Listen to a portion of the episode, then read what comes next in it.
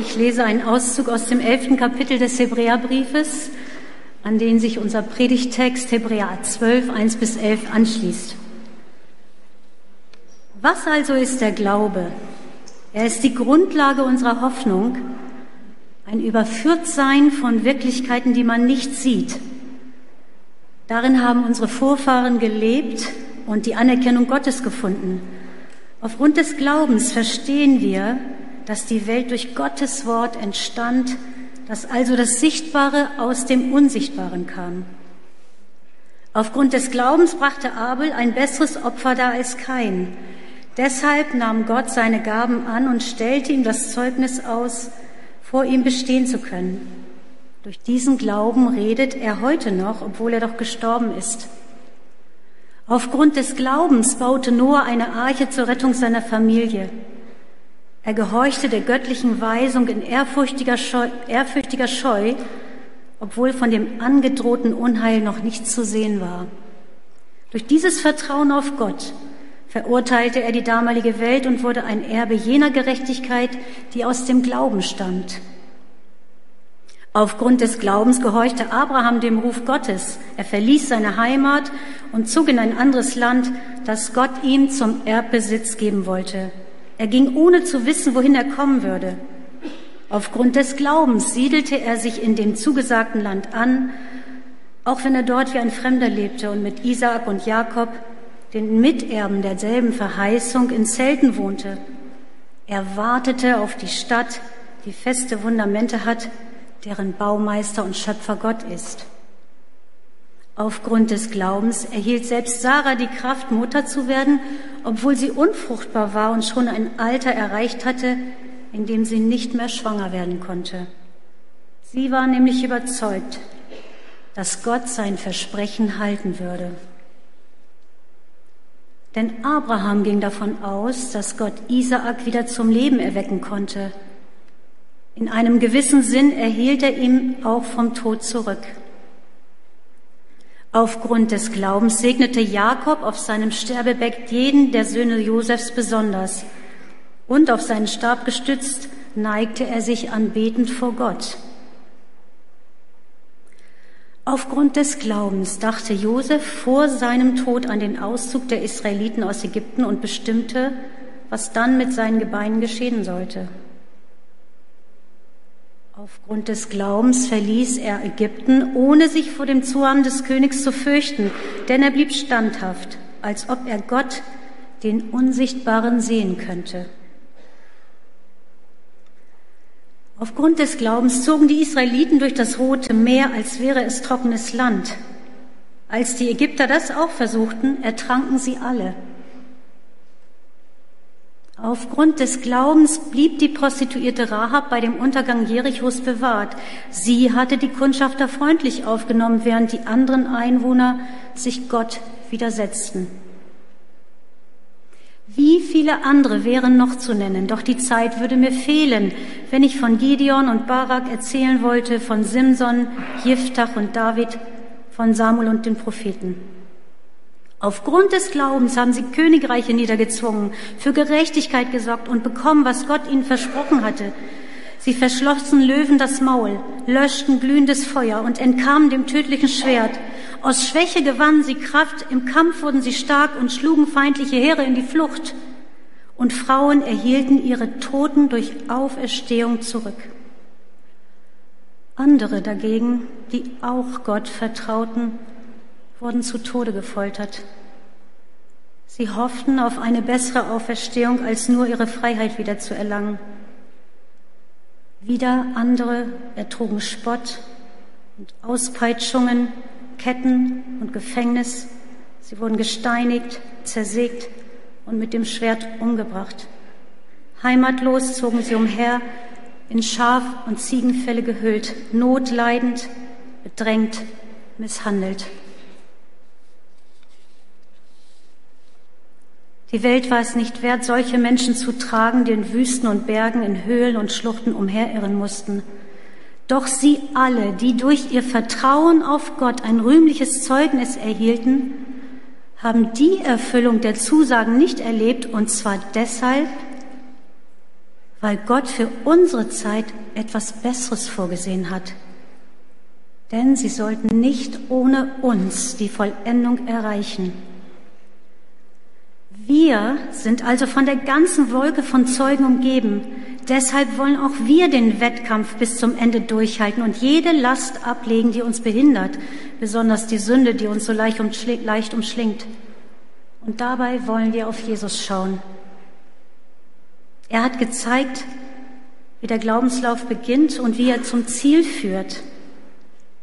Weil er wusste, welche Freude auf ihn wartete, hat er das Kreuz und die Schande dieses Todes auf sich genommen.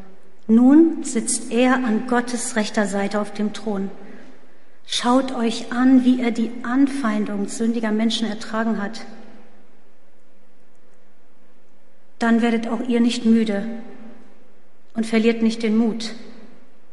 Immerhin habt ihr im Kampf gegen die Sünde noch nicht das Leben lassen müssen.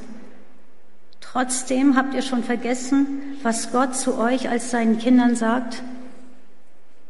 Mein Sohn, achte die strenge Erziehung des Herrn nicht gering, werde nicht müde, wenn er dich korrigiert. Denn es ist so, wen der Herr liebt, den erzieht er streng und wen er als Sohn annimmt, dem gibt er auch Schläge. Was ihr ertragen müsst, dient also eurer Erziehung. Gott behandelt euch so wie ein Vater seine Söhne. Oder habt ihr je von einem Sohn gehört, der nie bestraft wurde? Wenn Gott euch nicht mit strenger Hand erziehen würde, wie er das bei allen macht, dann hätte er euch nicht als Kinder anerkannt. Auch unsere menschlichen Väter hatten uns streng erzogen. Trotzdem achteten wir sie. Müssen wir uns da nicht vielmehr dem himmlischen Vater unterordnen und leben? Unsere Väter haben uns ja nur für kurze Zeit in Zucht genommen, und zwar so, wie es ihren Vorstellungen entsprach.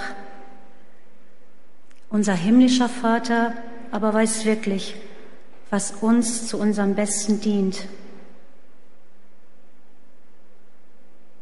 Er erzieht uns, damit wir Anteil an seiner Heiligkeit bekommen. Jede Bestrafung tut weh, sie ist zunächst alles andere als eine Freude. Später jedoch trägt sie reiche Frucht. Menschen, die durch diese Schule gegangen sind, führen ein friedfertiges und gerechtes Leben.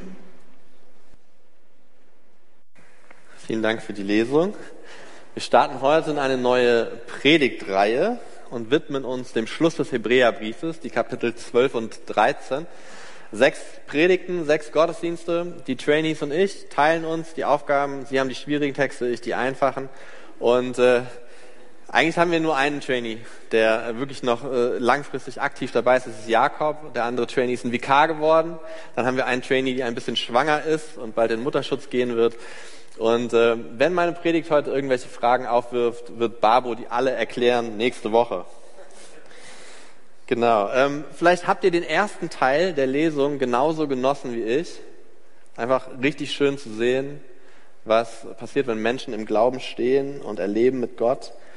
Und da wird ja auch unser, unser Glaube beschrieben. Wir können ihn nicht beweisen, wir können ihn nicht ergreifen, wir können ihn nicht sehen, er ist ein Hoffen, ein, ein Hoffen, ein Rechnen, ein, eine Erwartungshaltung haben wir gegenüber ihm. Wir sind überzeugt davon, dass es eine Wirklichkeit gibt, die genauso real ist, obwohl wir sie nicht sehen können, genauso real ist wie die Welt, in der wir leben.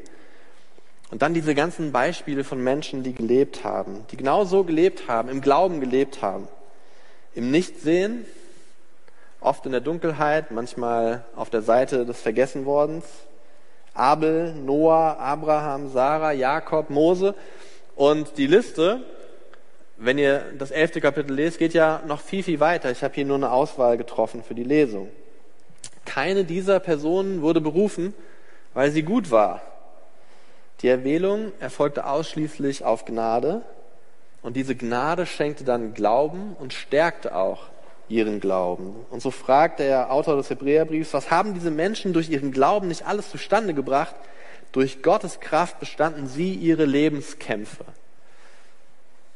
Deswegen heute der, der Titel, ähm, die Schmerzen im Marathon des Glaubens, ist so der Arbeitstitel für die heutige Predigt. Äh, wie gehen wir in diesem stressigen Alltag da, damit um, dass wir glauben auf dem Weg sind? Und ich war heute Morgen joggen, habe das extra für euch gemacht, so ein Marathon. Äh, nee, kann war kein Marathon. Das hätte ich, hätte ich sehr früh aufstehen müssen, also irgendwann vorgestern. Und äh, aber so auf dem Rückweg hatte ich schon keine Lust mehr und wollte aufhören. Und dann habe ich gedacht, aber ich laufe ja jetzt hier, weil ich möchte nachempfinden, wie es ist, auf dem Weg zu sein und an Grenzen zu kommen, wo man nicht mehr weiter will. Und dann bin ich natürlich weitergelaufen, etwas langsamer. Sondern ich habe gesagt, was sind meine Motivationen? Ich habe gedacht, ich könnte an meine Familie denken und wie lieb ich sie habe. Oder ich kann an meine Gemeinde denken und wie lieb ich sie habe. Und ich laufe einfach weiter und ich höre erst auf, wenn ich da bin, wenn ich wieder hier vor der Paulusgemeinde stehe. Und dann habe ich gedacht, ich muss auf jeden Fall weiterlaufen, weil wenn ich nicht weiterlaufe, kann ich heute keine Predigtillustration mit meiner Gemeinde teilen. Und ihr könnt ja könnt ihr mal gucken, welche dieser drei äh, Motive euch am besten gefällt. Aber Menschen, die diesen langen Marathon, die diesen Langstreckenlauf durchgehalten haben, sind Teil dieser Wolke. Die füllen diese Wolke. Und diese Wolke umgab die Leser des Hebräerbriefs und diese Wolke umgibt uns heute auch noch. Und der Anfänger und Vollender dieser Wolke ist Jesus Christus. Er ist ihre Grenze, er ist ihr Mittelpunkt, ihr Ausgangspunkt und ihr Ziel. Das unterstreicht auch den Hauptpunkt, den der Hebräerbrief machen möchte. Es geht um die Überlegenheit von Jesus Christus gegenüber allem. Allem, was lebt, allem, was in der himmlischen, unsichtbaren Welt ist. Niemand kommt ihm gleich. Niemand kann ihn besiegen. Er ist das, der Anfang und das Ende und er ist alles dazwischen.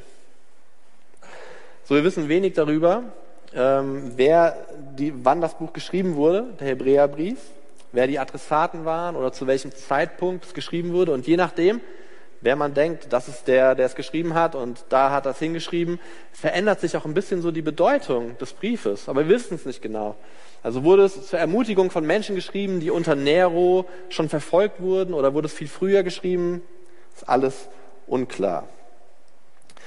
Und es ist auch nicht klar, ähm, wer die Adressaten sind. Sind es Judenchristen, sind es Heidenchristen? Und man, wenn ihr den Hebräerbrief lest, dann, dann ist da sehr viel Verständnis für, die, für den jüdischen Glauben und die jüdische Kultur. Das heißt, wer auch immer es geschrieben hat, war ein Insider des Judentums.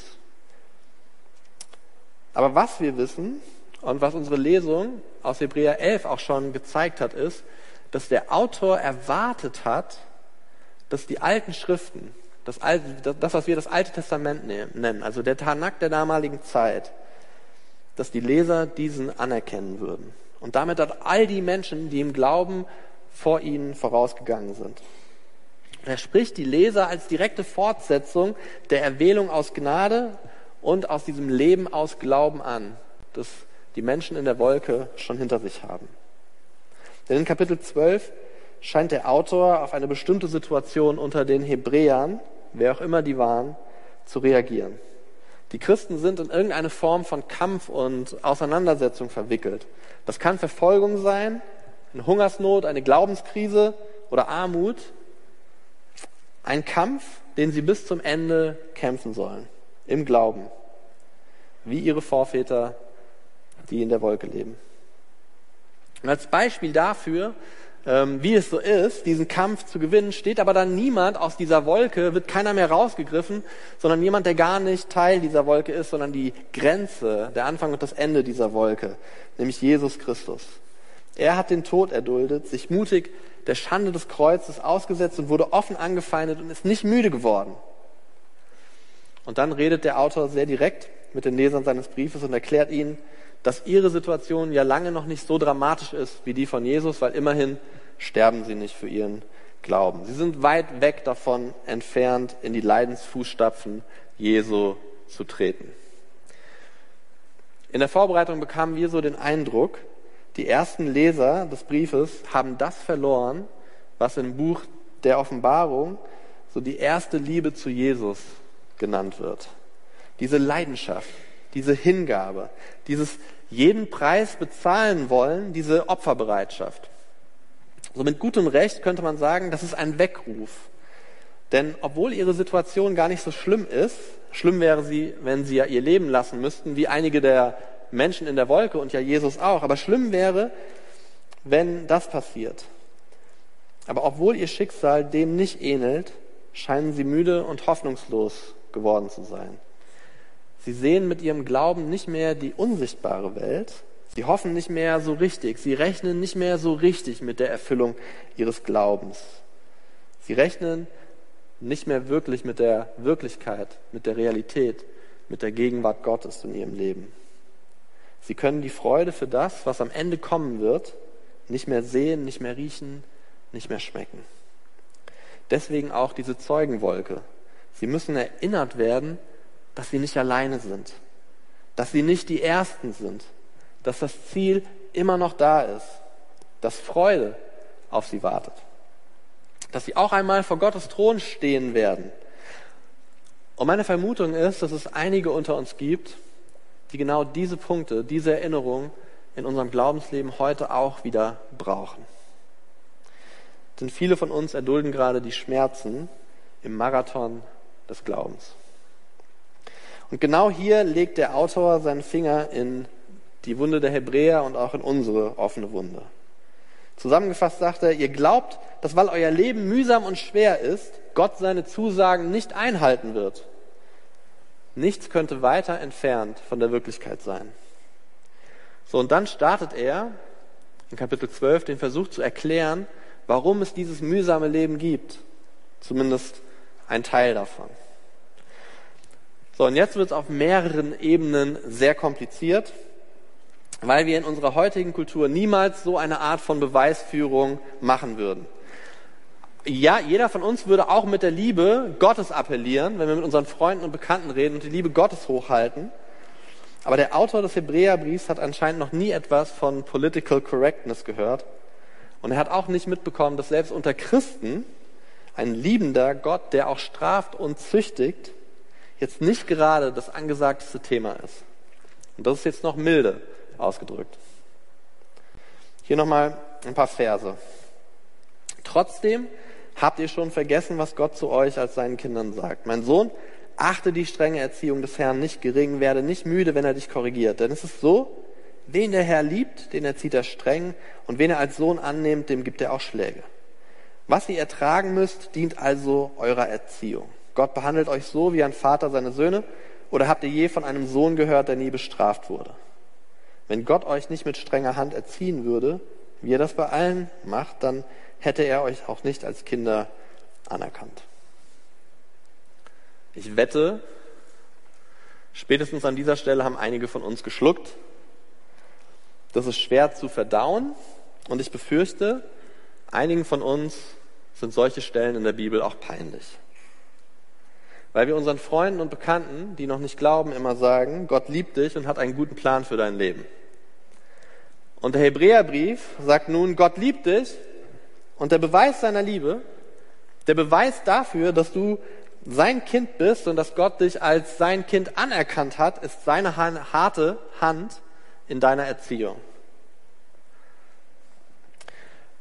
So, und ich möchte heute mit uns ein bisschen über diese Gott-Mensch-Dimension reden. Aber bevor ich das tue, möchte ich mich einmal ganz kurz der zwischenmenschlichen Gewalt widmen, die ja hier auch angedeutet wird. Also Gewalt zwischen oder Erziehung zwischen Mensch und Mensch. Im meisten Fall sind das Erziehungen zwischen Eltern und Kindern. Das Beispiel von Gott, dem Vater, als strenger Erzieher, der auch vor Schlägen nicht zurückschreckt, nehmen viele Christen auch heute noch als Anlass, Gewalt auch in der Erziehung ihrer Kinder anzuwenden. Dabei geht ein ganz wichtiger Satz meist unter. Der steht im Vers 10. Unsere Väter haben uns ja auch nur für kurze Zeit in Zucht genommen, und zwar so, wie es ihren Vorstellungen entsprach. So habt ihr das gelesen? Nur eine kurze Zeit und gemäß ihrer Vorstellung. Wer auch immer der Autor ist, er sagt, es gibt eine kulturelle Nuance, eine Sache in Erziehung, in Strafe, die sich verändert. Die Vorstellungen verändern sich. Er weiß, dass es Zeiten und Gewohnheiten und Erziehungsmaßnahmen gibt, die nicht in Stein gemeißelt sind. Und wichtig, hier wird ja ein Bild, eine Metapher gewählt. Das metaphorische Schlagen und Züchtigen Gottes ist kein Diktat für die Erziehung von Kindern im Jahr 2022. Hier wird keine körperliche Gewalt gefordert. Eigentlich öffnet dieser Vers erst unsere Erziehungskultur. Er macht sie groß, er stellt sie auf weiten Raum. Auch wir dürfen als Eltern entscheiden, wie wir unsere Kinder erziehen, gemäß dem, was wir als Prägung, Werte, aber auch aus der Wissenschaft, aus der Gehirnforschung, aus der Traumaforschung, was auch immer, gelernt haben, verstanden haben, anwenden möchten. So, und dann kommt ja auch noch der gesetzliche Rahmen dazu. So, und ich sage diese Punkte ganz bewusst aus zwei unterschiedlichen Gründen. Und der erste ist, wir sollten uns davor hüten, die Eltern, die das damals anders gemacht haben, unsere Eltern, deine Eltern, die haben es damals anders gemacht, weil alle oder fast alles damals anders gemacht haben. Wir sollten uns hüten, sie pauschal zu verurteilen. Wir sind ja in unserer Gesellschaft heute so gut darin, zurückzuschauen und mit unserer intelligenten, intellektuellen, aufgeklärten Brille auf die Vergangenheit zu schauen und alles, was damals geschehen ist, als moralisch falsch und fragwürdig zu beurteilen und uns sofort davon zu distanzieren. Wie einfach wir uns das machen, wie besserwisserisch das ist, wie wenig gnädig und wie wenig reflektiert wir oft sind. Als ob Menschen vor 4000, vor 2000, vor 100 oder vor 50 Jahren ihre Erziehung absichtlich falsch gemacht hätten. Vielleicht gab es die auch. Aber mit den paar Prozent müssen wir auch heute noch leben. Das waren keine moralischen Neandertaler. Die sind nicht bedauernswürdig. Wir sind nur sehr arrogant in unserer postmodernen westlichen Welt. Diese Einstellung zeigt eigentlich nur unsere eigene Blindheit gegenüber unseren eigenen blinden Flecken und wir können nur beten, dass uns jemand unsere Fehler in 30 Jahren vergibt und nicht verurteilt, wenn das Klima diesbezüglich sich wieder gedreht hat. Denn wir werden unsere eigenen Schäden hinterlassen. Die Kinder des frühen 21. Jahrhunderts werden vielleicht nicht Angst vor ihrem Vater haben, aber sie werden im Alter von 45 Jahren immer noch mal weinen, wenn ihnen jemand mal Nein sagt. Und sie werden an ihrer Existenz zweifeln, wenn ihnen mal jemand sagt, du, das kannst du wirklich gar nicht. Zweitens, es ist wichtig, dass liebevolle Erziehung nicht nur in der Bestätigung, also durch Förderung oder mittels Lob funktioniert. Grenzen setzen ist ein Zeichen von Liebe. Selbst eine Strafe, die nicht um der Strafe selbst willen gegeben wird, kann ein Zeichen der Liebe sein. Das ist eben auch ein Teil davon, sein Kind so zu lieben, wie Gott der Vater uns Menschen seine Kinder liebt. Es gibt sehr viel Freiheit darin, wie man diese Grenzen setzt. Aber teilweise bin ich schockiert über die Entwicklung auf dem Markt der Erziehung, die Respektlosigkeit von Kindern gegenüber Erwachsenen, inklusive deren Eltern, frustriert mich zutiefst. Es ist halt einfach keine Erziehung, einem Kind die Möglichkeit zu geben, sich komplett frei zu entwickeln, ohne nicht auch mal Grenzen aufzuzeigen oder mit Strenge einzugreifen. So dem Kind mag das nicht gefallen und jeder von uns ist ja ein Kind gewesen. Wir wissen, uns hat es auch nicht gefallen. Erst jetzt als Eltern erkennen wir den Wert darin. Und dann können wir rückblickend zwei Dinge tun. Wir können unseren Eltern vergeben, wenn sie weit über das Ziel hinausgeschossen sind. Und wir können unseren Eltern vergeben, wenn sie diesbezüglich komplett underperformed haben. Aber in Bezug auf Gott bleiben wir immer Kinder. Immer Unmündige. Aus der Situation kommen wir nicht raus. Da sind wir nie komplett reif und erwachsen. Wir bleiben immer Kinder. Unsere Rebellion gegenüber Gott sollte uns also nicht überraschen. Also wenn ihr euch fragt, warum bin ich heute Morgen so aufgestanden und wollte einfach mal so richtig auf den Putz hauen, entgegen all dem, was ich eigentlich will, das ist, weil du ein Kind bist, das sich immer noch am entwickeln ist und einen himmlischen Vater hast, der gnädig herunterschaut und das geschehen lässt. Also egal wie alt wir sind, wir bleiben Gottes Kinder. Aber was ist eigentlich das Wichtigste? Das Wichtigste in Erziehung, sowohl in der Erziehung des Menschen durch Gott als auch in der Erziehung der Kinder durch Eltern. Der Hebräerbrief sagt, das Wichtigste ist das Ziel.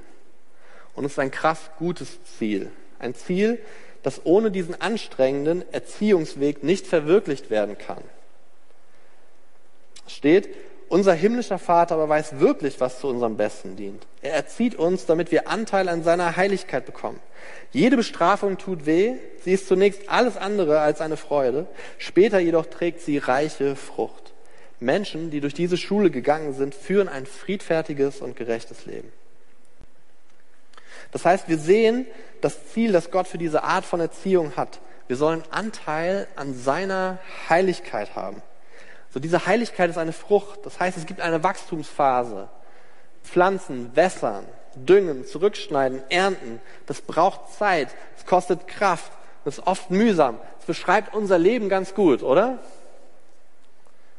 Und der Text gibt uns einen Clou, wie sich diese Heiligkeit, das ist ja erstmal ein sehr sperriges, nichtssagendes Wort, wie sich diese Heiligkeit äußern soll. In Friede und Gerechtigkeit. Friede und Gerechtigkeit kommen aus dieser Schule des steinigen Weges. Friede und Gerechtigkeit in uns Menschen wird entstehen, wenn wir Gottes Schulbank geduldig und demütig drücken.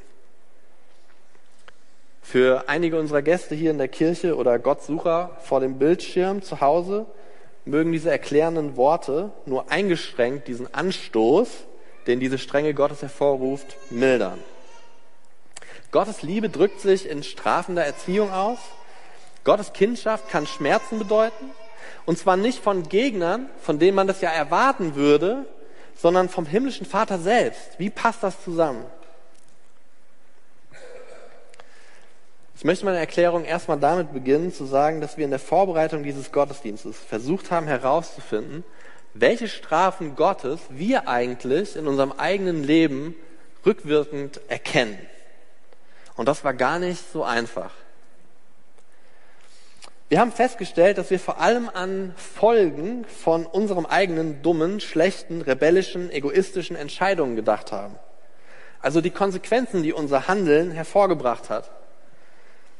Und darin haben wir dann oft die korrigierende, manchmal auch schmerzhafte Hand des Vaters gesehen. So auch die Bibel ist voll von solchen Konsequenzenstrafen, die nur sehr indirekt etwas mit Gott zu tun haben. Samson zum Beispiel wählte die falsche Herzensdame. Großes Chaos und äh, persönliche, einfach äh, ein persönlicher Niederschlag für ihn. Der Pharao lässt die Israeliten unterdrücken, bis sie es nicht mehr aushalten. Josefs Brüder verkaufen Josef, führt dazu, dass ihr Vater so traurig ist, weil er denkt, sein Sohn ist tot, dass er seines Lebens nicht mehr froh wird. Verhaltung Verhalten und Entscheidungen haben Konsequenzen. Aber in diesen Konsequenzen die Hand Gottes zu suchen, kann die Perspektive wieder ganz neu ausrichten. Da ist dann nicht mehr Hoffnungslosigkeit, weil das Leben so schwer ist, sondern Hoffnung, weil Gott mitten im Zerbruch einen Neuanfang schenkt oder zumindest das Potenzial dazu. Samsung, Samsung, Samsung, hier steht wirklich Samsung. Samson, Apple Rechtschreibprogramm. Samson kriegt nochmal die Kurve. Ist keine besonders schöne Kurve, aber er kriegt die Kurve, ohne die Frau übrigens. Die zehn Plagen hatten das Ziel, das Herz des Pharaos erweichen zu können und zu wollen. Und irgendwann, als es klar war, der Pharao wird das nicht machen, sagt Gott, stopp. Josefs Brüder müssen die Lüge ihrem Vater gegenüber irgendwann zugeben und die ganze Familie vereint sich und versöhnt sich. So, das ist die erste Kategorie, die Folgen unserer Entscheidung.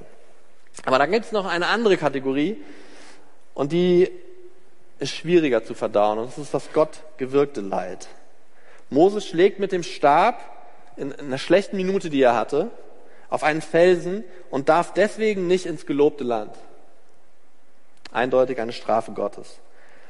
Gott lässt den Baum, unter dem der Prophet äh, Jona sitzt, verdorren, damit der Prophet Jona keinen Schatten mehr hat.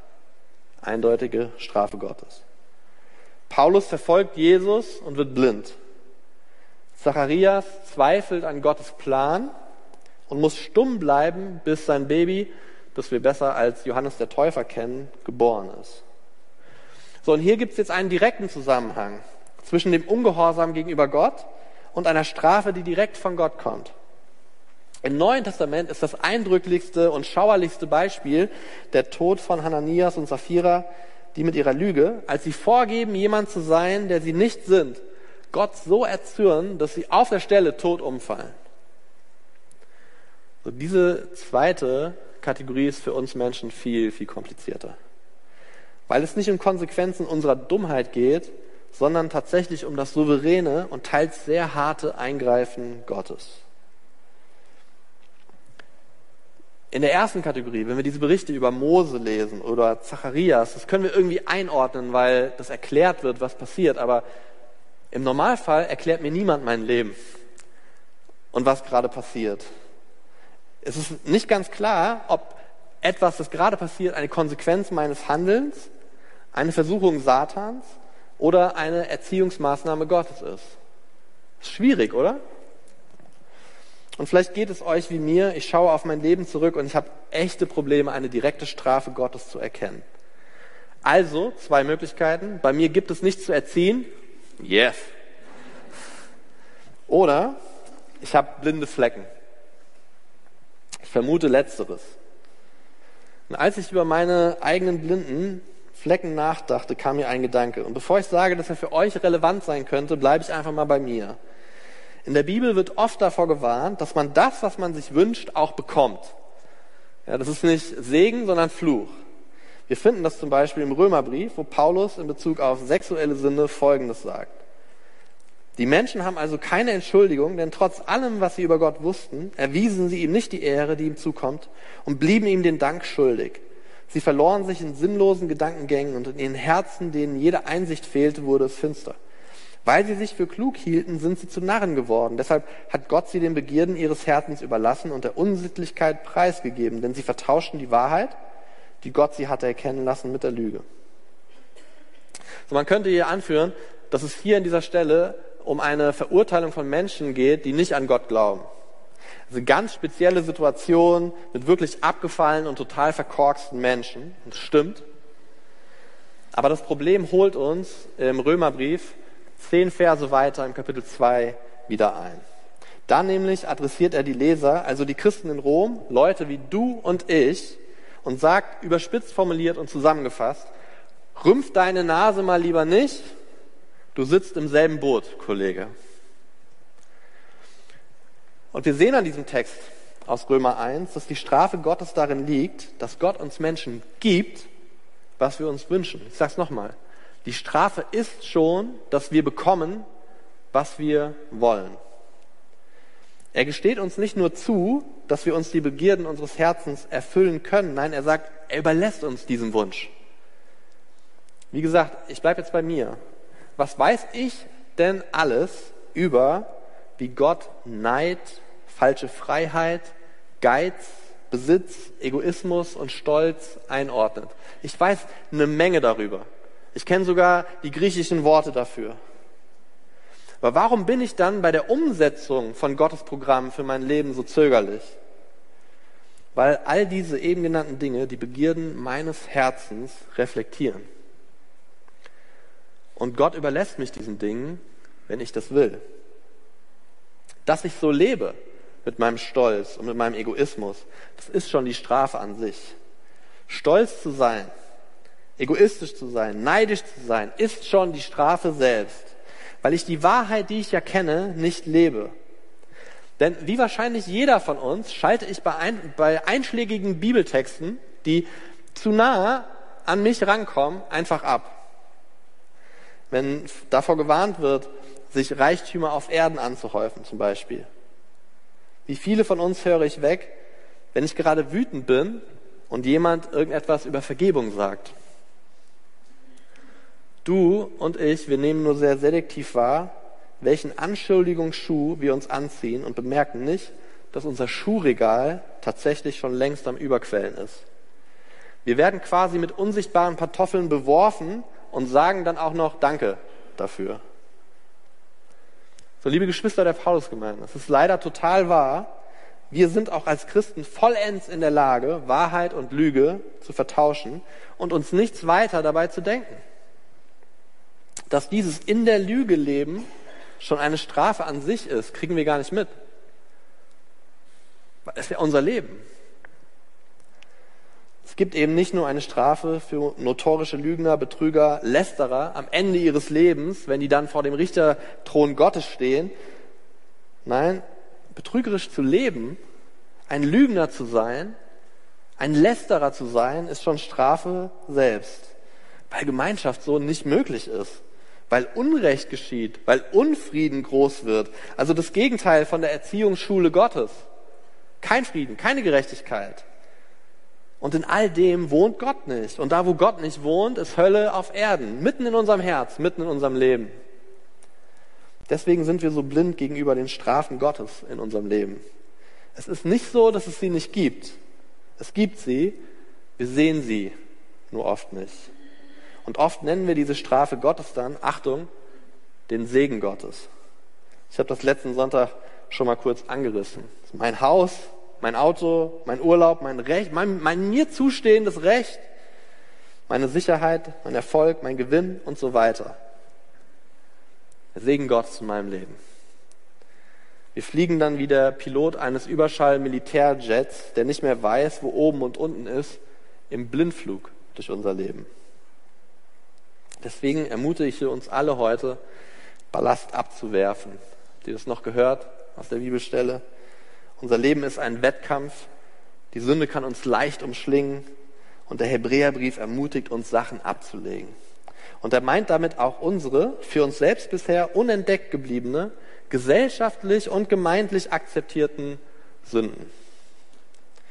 Liebe Paulus-Gemeinde, weniger ist mehr im Erziehungslangstreckenlauf des Lebens unter der strengen Hand des Vaters. Diese Strenge negiert seine Liebe nicht, ganz im Gegenteil. Seine Liebe beweist er durch seine Strenge. Es ist nämlich so. Gott interessiert sich mehr für unser Langzeitwohl und den Vorteil für die Gemeinschaft als für unsere Kurzzeit-Happiness und den Nachteil, der daraus für andere entsteht. Das ist das Ziel von Gott für unser Leben. Er interessiert sich viel mehr für die Gerechtigkeit, die wir verkörpern und für den Frieden, den wir ausstrahlen, als für unseren Wohlstand, der uns einlullt oder unsere Sicherheit, die uns keine Glaubensrisiken mehr eingehen lässt. Weil er uns wirklich liebt, weil er uns wirklich liebt, formt er uns. Auch durch Wüsten und Täler hindurch. Weil er uns wirklich liebt, korrigiert er uns. Auch mit Strenge. Und wenn es sein muss, auch mit schmerzhaften Folgen. Weil er uns wirklich liebt, hat er auch ein Ziel mit und für uns. Wir haben Anteil an seiner Heiligkeit. Weil er uns wirklich liebt, brauchen wir nicht den Mut verlieren. Vielleicht steckt hinter der schwierigen Situation, in der du gerade steckst, auch die liebevolle Hand des Vaters. Weil er uns wirklich liebt, wollen, nicht nur können, sondern wollen, wir das alles dann auch ertragen und ihm uns mutig unterordnen. Weil er uns wirklich liebt, gehen wir mit Zuversicht durchs Leben, weil da eine Freude auf uns wartet, eine Freude, die schon von unserem Herrn Jesus Christus erreicht wurde. Und beides, diese Freude, die noch in der Zukunft liegt, und Jesus Christus, der schon auf dem Thron sitzt, die warten auf uns, jetzt in diesem Moment. Lass uns freuen an dem einen, dreieinen Gott, dem wir nicht egal sind, dem Gott, der auch heute noch in unser Leben spricht. Und ich schließe mit einem Votum von König David aus dem Psalm. Eine weitere Person, von der wir wissen, dass er kein Unbekannter des selbstverschuldeten Leids war. Da steht, du Gott hast zu mir gesagt, ich will dich unterweisen und dir den Weg zeigen, den du gehen sollst. Ich will dich beraten und immer meinen Blick auf dich richten. Seid nicht wie Pferde oder Maultiere, denen der Verstand fehlt und deren Schmuck aus Zaum und Zügeln besteht. Damit muss man sie zähmen, denn sonst gehorchen sie ja nicht. Viele Schmerzen muss er leiden, wer sich von Gott abwendet, doch wer auf den Herrn vertraut, den umgibt er mit seiner Gnade. Freut euch über den Herrn und jubelt laut, die ihr nach seinem Willen lebt. Ihr alle, deren Herz aufrichtig ist, singt vor Freude. Wenn ich diesen Psalm lese, dann spüre ich die Liebe Gottes. Wir sind ihm so wichtig, dass er alle ihm zur Verfügung stehenden Mittel, alle Werkzeuge benutzt, auch Zaum und Zügel. So Gott will uns nicht wie Nutztiere behandeln. Wir sind keine Esel, wir sind keine Pferde, wir sind keine Kühe oder Ochsen, die auf dem Feld arbeiten. Wir sind keine Ackergäule, wir sind keine dummen Esel, wir sind seine Kinder. Am liebsten, so sagt es der Text, leitet er uns mit seinem Blick auf den Weg, den wir gehen. Aber damit wir ans Ziel kommen, Damit wir da ankommen, wo Jesus angefangen hat und wo er uns hinführen will. Weil er will, dass wir ankommen, wird er alles verwenden, was in seinem Arsenal zu finden ist. Muss uns das Angst machen als Kinder Gottes? Nein. Es sollte uns freuen. Denn die schärfste Waffe, die Gott hat, die der Vater mit ihm hatte, war sein Sohn. Gott selbst ist in die Welt gekommen, hat sich hingegeben. Gott hat sich selbst in den Tod geschickt, hat selbst die Dunkelheit ertragen. Es sollte uns nicht überraschen, dass er auch heute noch bei uns unangenehme Vorsorgeuntersuchungen in unserem Herzen durchführt, damit wir auf Kurs Ewigkeit bleiben. Jesus Christus ist der Anfang und der Vollender. Und diese Vollendung soll in uns geschehen. Und die Wolke der Zeugen wartet so lange, bis das passiert ist. Und dann wird Jesus zurückkommen. Und es wird kein Leid mehr geben, es wird keinen Schmerz mehr geben, es wird auch keine Erziehung mehr geben. Es gibt nur noch Anbetung. Und ich ermutige euch, dass ihr euch danach ausstreckt. Lasst ihn uns loben, weil er ist wirklich gut zu uns. Wir haben einen guten Vater und wir können seiner führenden Hand vertrauen. Amen.